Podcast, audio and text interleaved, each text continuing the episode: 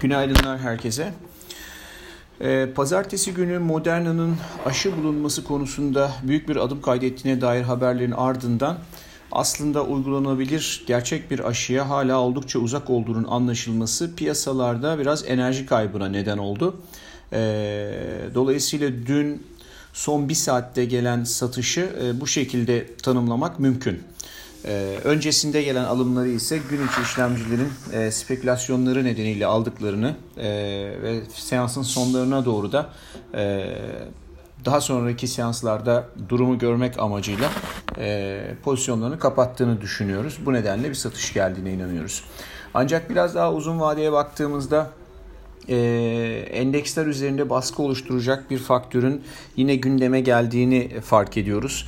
E, nitekim Gallup'un yaptığı araştırmaya göre Amerikalılar arasında e, Çin'in popülaritesi hiç olmadığı kadar düşük seviyede. Tabi bunda daha önce ticaret savaşları sırasında e, Başkan Trump'ın takındığı tavırlar, işte e, Çin'in spekülatör, döviz spekülatörü ilan edilmesi, sonra bundan vazgeçilmesi falan gibi yönlendirmelerin çok etkili olduğunu düşünüyoruz. Ancak sonuçta şöyle bir durum ortaya çıkıyor.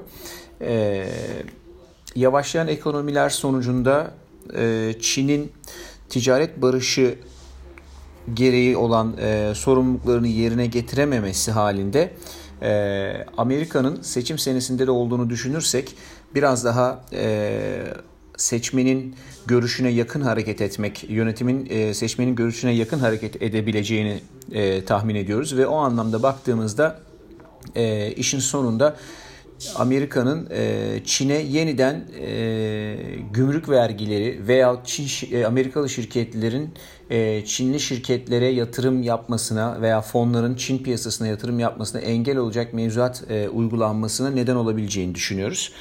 Eğer bu gerçekleşirse hatta buna dair haberler çıkarsa bile sadece gerçekleşmesine gerek yok. E, hisse senetleri üzerinde e, ciddi bir baskı oluşabilir.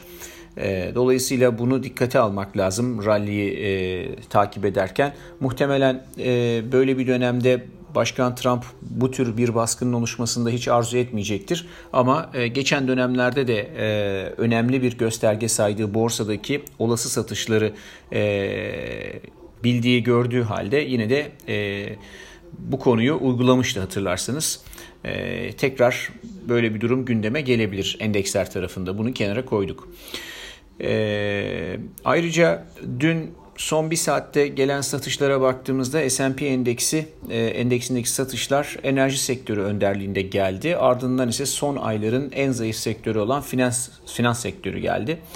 Enerji hisselerindeki görünüm e, enerji alt endeksi diyelim. Buradaki görünüm henüz satışa dönmemiş durumda. Ama Mayıs başından bu yana bir sıkışma bandı var. Orada işlem görüyor. Yani ilginç bir şekilde petroldeki yükselişi enerji hisseleri takip etmeyi bırakmış durumda e, son 15-20 gündür. E, bunu petrol yatırımcıları henüz fark etmemiş olabilir ama önemli bir gelişme e, gibi gözüküyor. Hissenin yani aslında dayanak varlığın takip etmediği bir varlık fiyatının sürdürülebilir bir şekilde yukarı gitme olasılığı biraz düşük.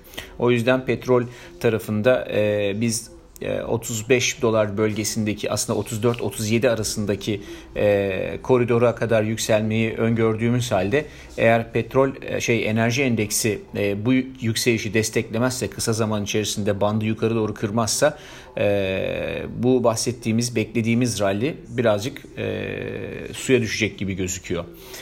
E, finans sektöründe ise e, finans sektörü alt sektörüne baktığımızda e, belirgin bir şekilde aşağı dönmüş gibi gözüküyor. Burada negatif faiz e, konuları veya düşük faiz ortamı biraz bankalar üzerinde negatif etkiye neden oluyor.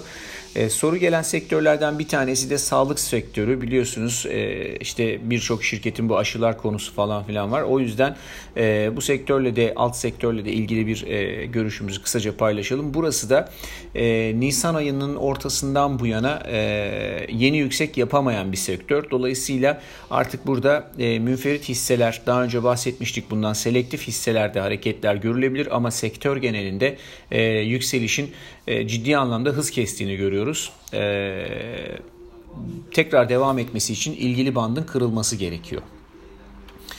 Ee, bugün, dün e, şeyde petrol tarafında dün API stokları e, yayınlandı. 4.8 e, milyon varil düşüş kaydetmişler. Bugün de 1.8 milyon Department of Energy'nin stok verileri bekleniyor, düşüş bekleniyor. Eee bu şekilde bile gelse e, düşüş de gelse şey özür dilerim 1.8 milyon varil artış bekleniyor bugün. E, artış bile gelse e, pek e, şey üzerinde fiyat üzerinde çok etkisi olacak gibi gözükmüyor. Çünkü 1.8 milyon varil normal bir e, büyüklük.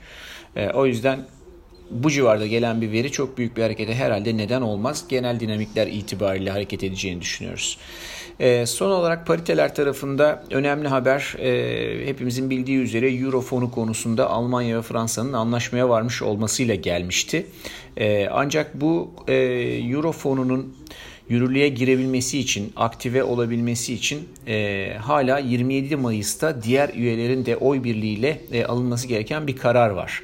Herkesin buna icazet vermesi gerekiyor ama e, görünüşe göre böyle bir durum biraz şimdilik zor çünkü birçok ülkenin başka birçok ülkenin e, bu konuya sıcak bakmadığını görüyoruz. Muhtemelen değiştirmeler, değişimler olacak e, uygulamada.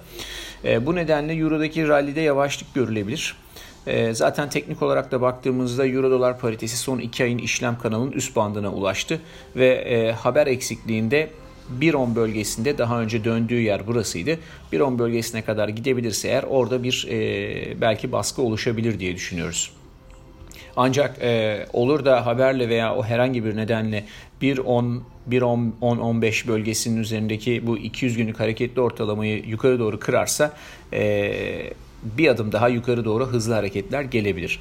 Bu akşam e, Türkiye saatiyle 21'de e, e, FED toplantı tutanakları açıklanacak. Belki o anlamda e, Euro dolarcılar bu veriyi takip etmek isteyebilirler.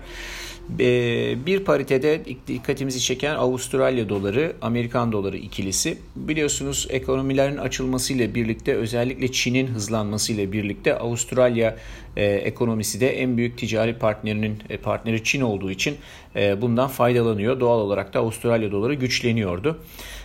Geçen haftalarda biraz iki ülkenin arası bozulmuştu ama şimdi tekrar e, o işlerin üzerinden e, üzerine bir yorgan çekilmiş gibi gözüküyor. Bu nedenle Avustralya doları e, son yine aylardaki işlem bandını yukarı doğru kıracak gibi gözüküyor. E, orada biraz daha pozitif bakıyoruz şimdilik. E, Avustralya doları için piyasanın biraz daha yukarı gitmesini bekliyoruz. Bugünlük de bu kadar. Herkese iyi seanslar.